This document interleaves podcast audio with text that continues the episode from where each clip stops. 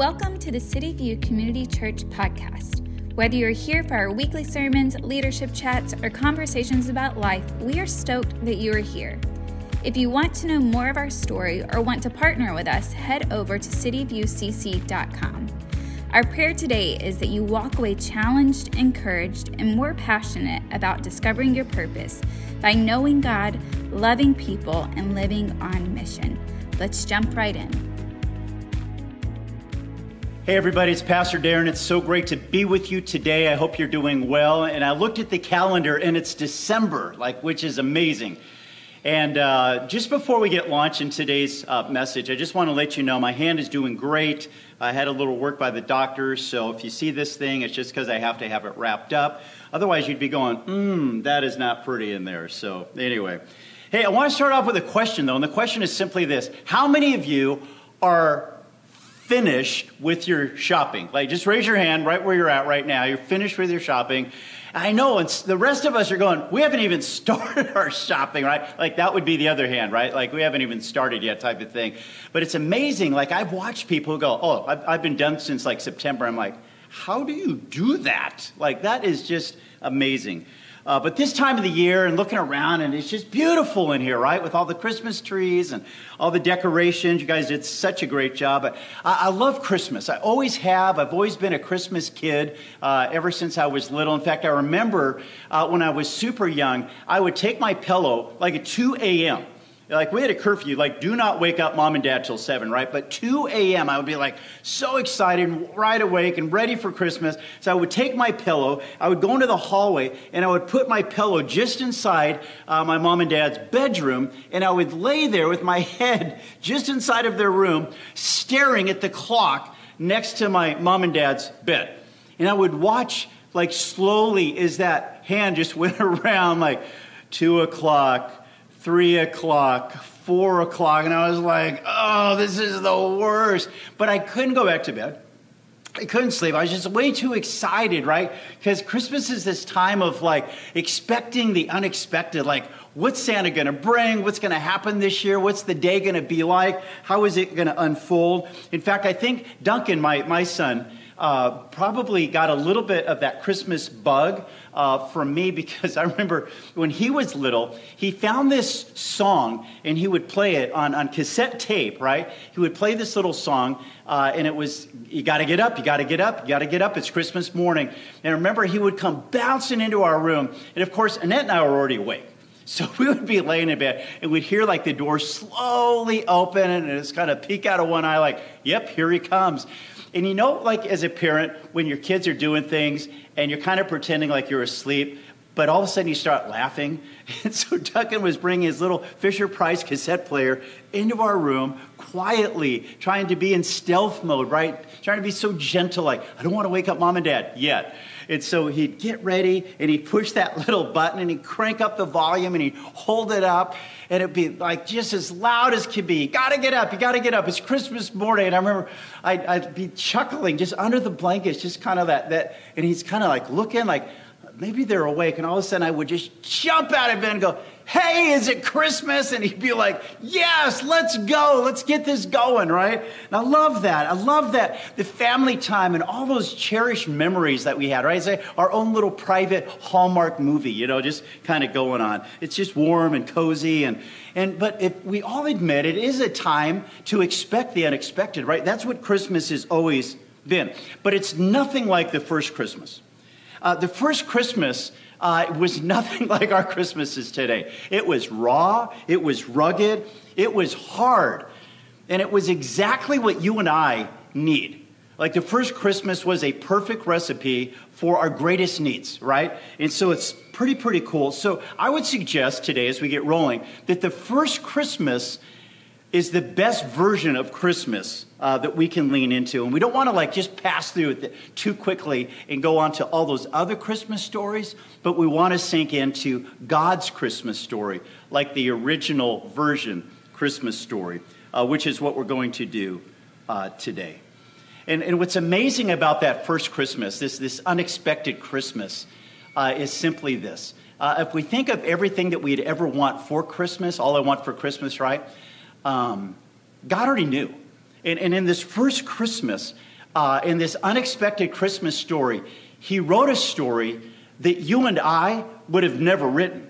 Like, there's no way we would have written this kind of story because the story we would have written is like, oh, it's got to have like some, some fun and, and a little bit of tension, but not too much tension, right? And everything is going to resolve and it's going to be amazing and everybody's going to be happy. And in the last 60 seconds, right, they're going to kiss, right? Everything's going to work out just, just perfectly. But that's not how the original Christmas story, the first Christmas story, went. In fact, in the first Christmas story, if you think about it, man, it had an incredible cast of characters. Like, like there were people in that first Christmas story, including you and I, uh, that make it just rich and amazing. So let's take a look at what God says as far as the first Christmas story. And today we're going to spend our time in Luke chapter 2. So if you've got a Bible or your Bible app, we're going to be in Luke chapter 2, uh, and we can follow along there. So, one of the things about the first Christmas story I also want to mention is this it was done in real time. Like when we read the Christmas story, right, in, in Matthew and in Luke, the two places we see the Christmas story, we're looking at it from our side. Like it already happened side. It's like, of course. But you've got to understand that the original cast of characters, they were living it in real time. Like they had no script. They didn't understand uh, what was going on uh, they didn't understand that this story that God was writing uh, was going to be an amazing, amazing story. And I want you to imagine with me, uh, just for a moment, what it would have been like uh, maybe uh, at, at, Starbucks or maybe at Jamba Juice if you're like me. But I want you to imagine a conversation that would have taken place between two people, uh, between a guy named Luke and, and a gal named Mary. And all of a sudden, Luke looks over and asks Mary, and says, Mary, would, would you tell me what that first Christmas was like once again? And Mary began. And talk about this great God setup. And Mary began to tell in Luke chapter 2 this amazing story as, as Luke was taking notes of, uh, of what it was like to First of all, as Danny did such an incredible job with last week, to, to have this encounter uh, by God's messenger, by this angel who came and said, Mary, favored one, uh, your life's about to change dramatically. Uh, and I could see Mary sharing that part of the story with Luke, but then she gets to this part of the story, and this part of the story would have just been crazy. Uh, beginning in chapter 2, she would have said, Luke, I, didn't see it coming. I, I didn't even fathom that what had happened up in Nazareth was, was actually going to have a change of scenery. Uh, because there was a census, there was the Roman uh, emperor, uh, Augustus, and he says, Look, we, we got to start counting people in our empire. We got to find out how many people, how many citizens, Jewish citizens, uh, we have. And, and this census that was taken by him and by Quirinius, the governor at the time, uh, kind of would have landed like a bolt of lightning for Mary. Where all of a sudden it says, look, everybody has to go back to their own ancestral town. And she probably would have said to Luke, like, Luke, that was the last thing I could have imagined. Like, I, I already thought my, my plate and my mind had been blown enough, right? It was so full with what God had said the first time. And now we have to take a road trip and I'm very pregnant. And this road trip that we took to head down to Joseph, my fiance's town down in Bethlehem, was not an easy job. That it was, it was a journey that was not calling Uber. We didn't jump on a plane. We, uh, we didn't have uh, rail at the time. It was, it was a week walk uh, with a little donkey 90 miles, like, like from here to Disneyland. And it was brutal, it was rough. The trip was not the kind of trip that anybody would want to take when they're pregnant, particularly not Mary. And it almost forces us to ask the question who's in charge? Like, like we look at the Christmas story, and it's again so easy for us to read past what's actually happening. But, but I want to ask the question who's in charge? Like, like all of a sudden, Mary, this young teenage pregnant girl who's going to carry the Son of God is told, you've got to go like 90 miles, like, like in a week's journey, and, and you've got to go all the way down from Nazareth all the way down to Bethlehem. And you're going to walk, and it's going to be dangerous. So, were the emperors in charge? Were the governors in charge? Our president's in charge today when we look at all that's going on? I would suggest today that Jesus was being delivered to Bethlehem by God's delivery schedule. God, God had this plan already figured out exactly the way it was going to happen. In fact, it's what he had said in Micah about 400 years earlier. Oh, yeah, my son, yeah, he's going to be born in Bethlehem, a little nowhere town, the city of David. It was almost like in Mary's life, somebody said, Excuse me, we interrupt this program, right, with a special announcement. Nobody had any idea that God was up to something big like big, big, not like just kind of, oh, that was like a cool God thing. Like, like this was the amazing pivotal point of all history. This little town, Bethlehem, just about five miles south of Jerusalem, the capital city where the temple was, where people would go to worship, was going to become the center point of the first Christmas story. And then Mary would continue and talk about how Joseph, her fiance, would take her young, obviously pregnant wife, and then she would head, along with Joseph and perhaps a few friends, all the way down to Bethlehem.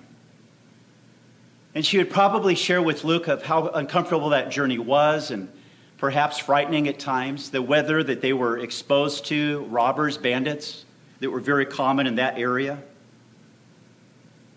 And it was there in Bethlehem that she gave birth to her baby, to Jesus, her first child, a son.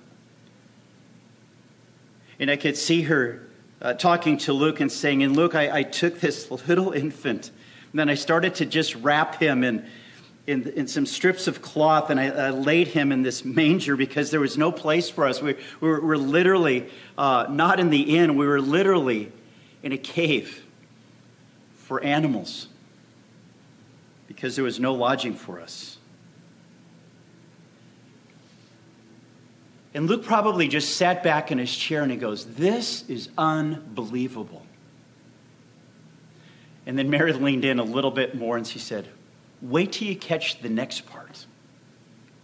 And I love this next part of the, the Luke story, the Luke passage.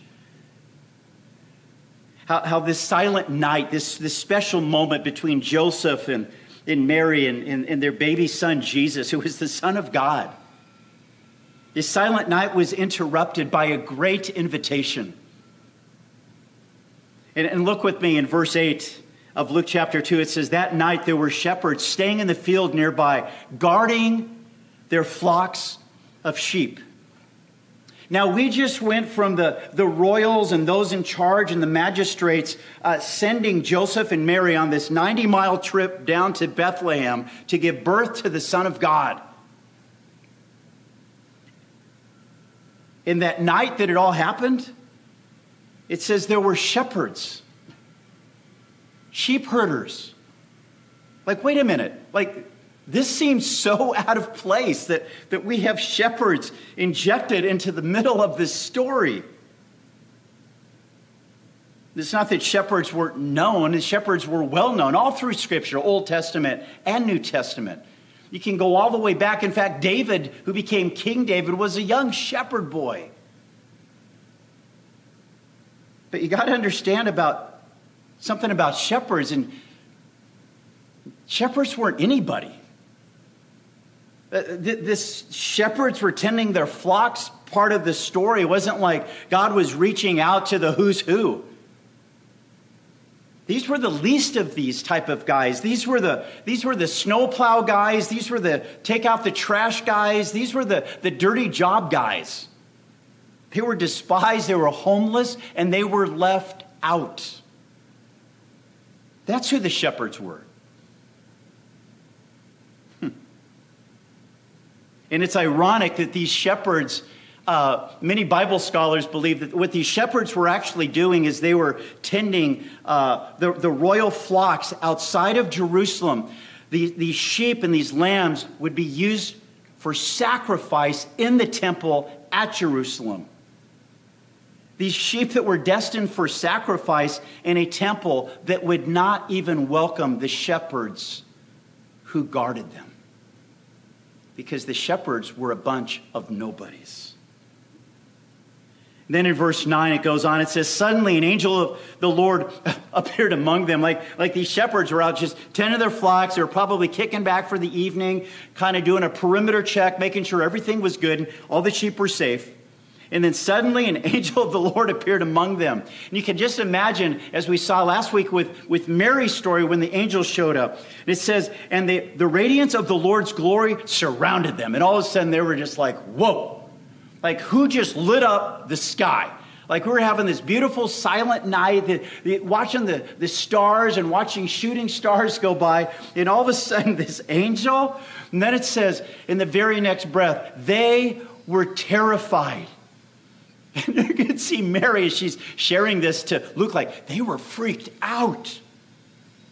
Suddenly, angels, these, these big, awesome, uh, breathtaking, apparently intimidating, this angel shows up and says, and and I love this. I love this in the next line. It says, It's okay.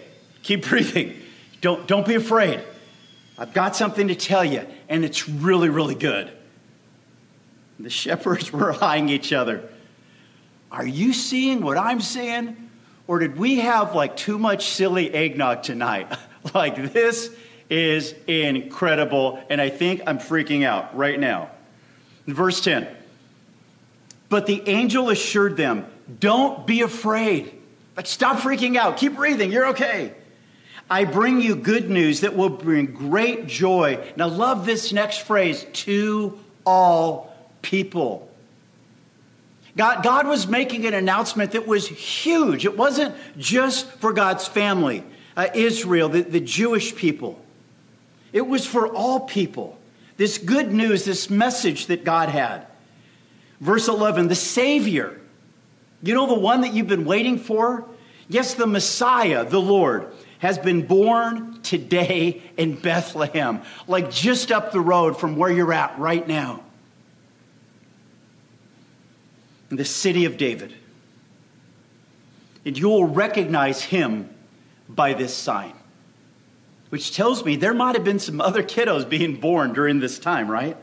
But you'll recognize him. You're going to recognize Jesus, the Messiah, because you'll find a baby wrapped snugly in strips of cloth lying in a manger, just like Mary had said moments ago.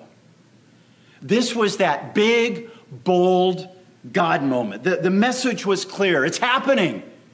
We've been waiting for centuries for the Messiah, the promised one. Jesus is here. The promised gift has arrived. The Messiah has been born in Bethlehem, a little baby born in a manger. And today in the city of David. And by the way, it's good news for all people, even for shepherds. In verse 13, the story gets a little bit bigger. Uh, it says, Suddenly, the angel who brought this original message, the angel was joined by a vast host of others. Like one angel wasn't enough. Now they're going to bring the whole choir. The armies of heaven, like God's warriors, big, strong, fierce, praising God and singing, Glory to God in the highest heaven, and peace on earth to those with whom God is pleased. Like this grand finale, this, this angelic choir, right, was just like blowing the minds of these shepherds. There was this celebration. It was, was this exclamation point of history. It was the mic dropped. God's redemptive plan has now been complete. God sent us a gift of his Son, our Savior, Jesus Christ. So, question Why shepherds? Why not kings and rulers and nobles and, and, and, like those that sent Joseph and Mary on this wild goose chase in the first place? I believe it's for one simple, clear reason God wants us to know that He sees us, every single one of us, the extraordinary as well as the ordinary. Do, do you realize that when you, when you go through uh, the stories of Jesus in Matthew, Mark, Luke, and John, you don't see a story of heroes. You, you don't see Jesus putting together a, a dream team of, of amazing people who had it all figured out. No, no, no, no, no. Jesus chose people like us, like ordinary people, tax collectors, fishermen, people who were excited about the law, people who didn't always get it right, people who had messy in their lives. They were chosen, these shepherds were chosen to give Mary a message. Uh, Mary and Joseph were there in that cave looking at their newborn son, Jesus. They weren't where the angel was hanging out with the shepherds. So they told the shepherds, like, you've got to give Mary this message that your son, uh, Jesus, this little baby that you're holding, he is going to be the hope of the world hope for shepherds, hope for teen moms, hope for, hope for the lost, for the marginalized, for the proud, the selfish, the angry, the sinner. Shepherds, you're included. We're included. You and I have been seen by the God of the universe. Just ordinary us. That's a pretty good day. They were invited to God's banquet table. Uh, let, let, me explain. Some of you know the psalm that, that David wrote. Uh, it, it's a psalm that brings great comfort. It's a psalm sometimes that we as pastors will share uh, at somebody's uh, going home celebration, memorial services. It's Psalm 23. And in Psalm 23, written by David, a shepherd who had become the king, just an ordinary boy who had a heart for God. David writes in Psalm 23, beginning in verse 1 The Lord, the Lord, God, Abba, the Father, the Lord is my shepherd. And because of that, I have all that I need. I'm good. I'm good. And, and then I want to jump down to verse 5, where David writes in the 23rd Psalm, he says, and, and God, you prepare a feast for me in the presence of my enemies. Like, like all those people that wish me wrong, all those people that want to hurt me or harm me or, or, or, or ruin my life or just bring me down. You prepare a feast for me in the presence of my enemies. You honor me by anointing my head with oil. My cup overflows with blessing like this banquet feast, this banquet table, you're inviting me to be a part of that. Just ordinary me. And in verse 6, surely your goodness and unfailing love will pursue me all of the days of my life, and I will live in the house of the Lord forever. Not temporary, forever. Like I'm going to be invited by God, my heavenly Father, my shepherd to be part of his family, to be in his house forever and ever and ever. Our Christmas is very different from the first Christmas today. The way we celebrate, the things that we do, the commercials on television, Black Friday, shopping, deadlines, making sure all the presents are wrapped just right. But without the first Christmas, hmm, but without the first Christmas, we wouldn't have Christmas. We would not have a Christmas that says everybody is invited to God's family. Oh, we might exchange a few gifts and presents and, and things that a year from now we go, what did I even get last year? Oh, yeah, some slippers and socks. Or maybe it was, nah, I don't, I don't remember. But you see, the first Christmas is an invitation to be a part of God's family. through a baby that was born in Bethlehem who would give his life on a Roman cross so that shepherds and sinners and people like you and I, for everybody, that we could have life both now and next. Whew, what a night for these shepherds. And what a night as Mary is sharing this story with, with her friend Luke, who is just going, wow. But I love what happens next in, in this, this silent night that was interrupted with this invitation. I could see the shepherds looking at one another and going, man, whew, that was something. Hey, let's go back to tending our sheep.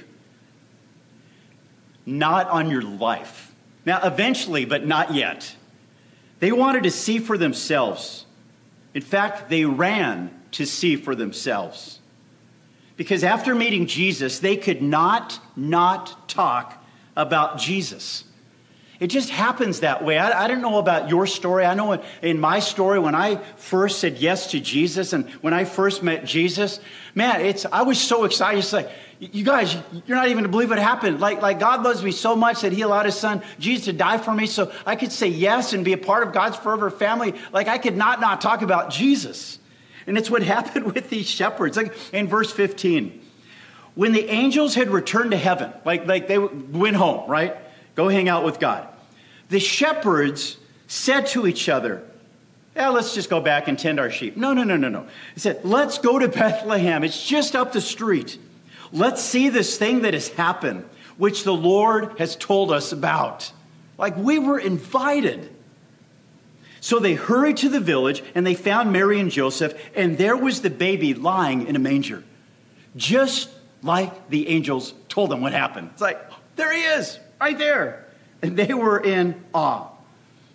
When they saw Jesus, their hearts were so filled, all they could start doing was talking about Jesus. They could not not talk about him. Because it says in verse 17, after seeing him, the shepherds told everybody what happened and what the angel had said to them about this child. You know, Jesus has that effect on people. Do you remember the story of the woman on the well? And all of a sudden, she was so like blown away that Jesus, right, who was this Jewish man, would hang out with a Samaritan woman alone in the middle of the day at a well. She was so blown away that Jesus loved her and had so much compassion for her that she ran back to her little village, Sychar, and she just told everybody about Jesus. It's the same Jesus effect happening with the shepherds. Verse 18 All who heard the shepherd's story were astonished. Like, you got to be kidding me. Like, that really happened? Yes. And then in verse 19, guys, this is so like one of these little nuggets, these little gifts in Scripture. But Mary, who's sharing this story, kept all of these things in her heart and thought about them often. Like she just captured it. And, and I'm so glad that Mary did that because when, when she later met this Christ follower named Luke, who is both a doctor and a historian, and, and, and Luke was the one who asked Mary, Mary, I want to write this down for, for friends of mine. Would you tell me that story? You got to remember, Mary was the only one who was there. Joseph had passed long ago. Of the shepherds, we don't hear from them again. This was Mary's story that she shared with her friend Luke in Luke's gospel.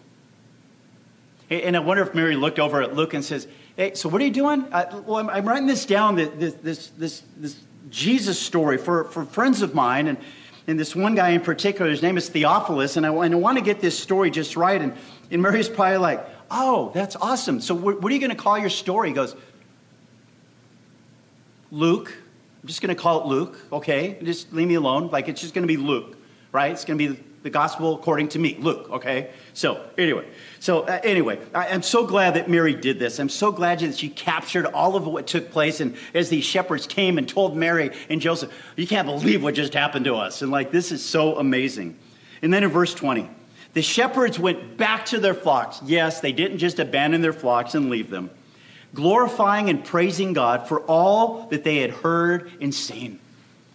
Like they were so grateful. Their hearts were so filled with what God had revealed to them and showed them and, and how He had guided them and directed them and invited them to be a part of the story. Because it was just as the angel had told them. Hmm. So, what do, what do we do with this story?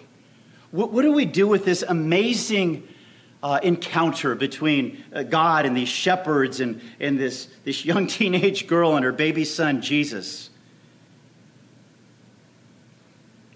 we want to flip over to John chapter 10 just for one quick little pit stop. John was another very close friend of Jesus. In fact, his closest friends were Matthew, I'm sorry, were Peter, James, and John. Those were the three closest friends of Jesus. Matthew is a part of the group, but, but those three. So John was one of Jesus' close friends. In fact, he's called John the Beloved. Like he and Jesus had a very special relationship and friendship. And, this, is what, this is what John wrote in John chapter 10. And, and, and he's just writing down what Jesus was sharing at the time. And beginning in verse 10 of John 10, he says, Look, the thief, Jesus is preach, preaching, he says, the thief's purpose, like the reason the thief shows up, is to steal, kill, and destroy. Exclamation point. Like, don't miss that. Like, his agenda is against you. He is not for you, he is against you. If you were a follower of Jesus, if you want to live a life uh, filled with the blessing and the richness of God, like the thief is going to come after you and die big time. And he says, Look, my purpose is to steal, kill, and destroy. I just want to mess you up. I'm just letting you know, straight up. So Jesus is being so amazing. It's like there's these two teams. Like there's the thief's team over here, like the bad guy. Everybody go boo, boo, right? There's the thief's team, the bad guy's team. But then Jesus turns and he says, But my purpose, like the Jesus purpose, is to give a rich and satisfying, abundant life. Like the thief's team over there, like he comes to steal, kill, and destroy, but my team over here is to have an abundant life, a rich and satisfying and amazing life. Not because it's easy. Nowhere does it say that but because we have God and we're in His family and we have received His invitation to be one of His kids, to be invited to a banquet table in the presence of our enemy, where one day, someday, we will spend forever and ever and ever with Him. Then he says in verse 11, I am the good shepherd. The good shepherd sacrifices his life for the sheep. Like he's giving them this big, like precursor, this foreshadowing of what's going to take place. Me, Jesus, will sacrifice my life for you. That's why I came. That's why I was born. To be the ultimate and final sacrifice, to pay a debt that you and I could never, ever, ever pay. Jesus paid it for us, and all we have to do is receive that gift. So you matter. You matter to God. God sees you. Our extraordinary God loves ordinary people just like you and I. And in particular, he loves it when we love him back. This is the big, good news for all people. God says, I got you and I see you. God says who we are he defines our identity. He says where we fit in. He defines where we belong. And he says why we are here. He defines our purpose. He says, I have a plan. I have designed you and created you for a reason. You're not just here to take up space, whether you're a shepherd or a CEO or whether you're a school teacher or just trying to figure out what to do with your kids. And you have a place to belong, he says, at my banquet table. God gave the shepherds good news. It's the same good news that he shares with you and I today. So, what do we do? God invites the uninvited. That's us, friends. And this Christmas, like every Christmas, is the best opportunity you and I have to invite our uninvited friends. To invite them to, to hear a message of hope, to hear a message of, of life change and purpose and redemption that your past doesn't define your future. We could be like the shepherds And We could take what God has given to us and we could give it away. We could not not talk about Jesus. I want to close with a letter that I believe would be the type of letter that if God were to actually to write you and I a letter today, not just the scripture letter that we have been given as a gift, I think the letter might go something like this Dear City View family, this Christmas I want to share something with you. It's this I know you and I love you. From the day I made you, I've had my eye on you every single day. I've seen you in your finest moments when everything is going well. I also know about those challenging times when you feel the weight of the world pressing down on your shoulders. When everything seems to be crashing in at home, work, and, and privately, including those worst lived moments and the decisions that have hurt you and decisions that have hurt others as well. This Christmas, this is what I want you to know. I bring you good news. I have sent my son, Jesus, into your world to show you me.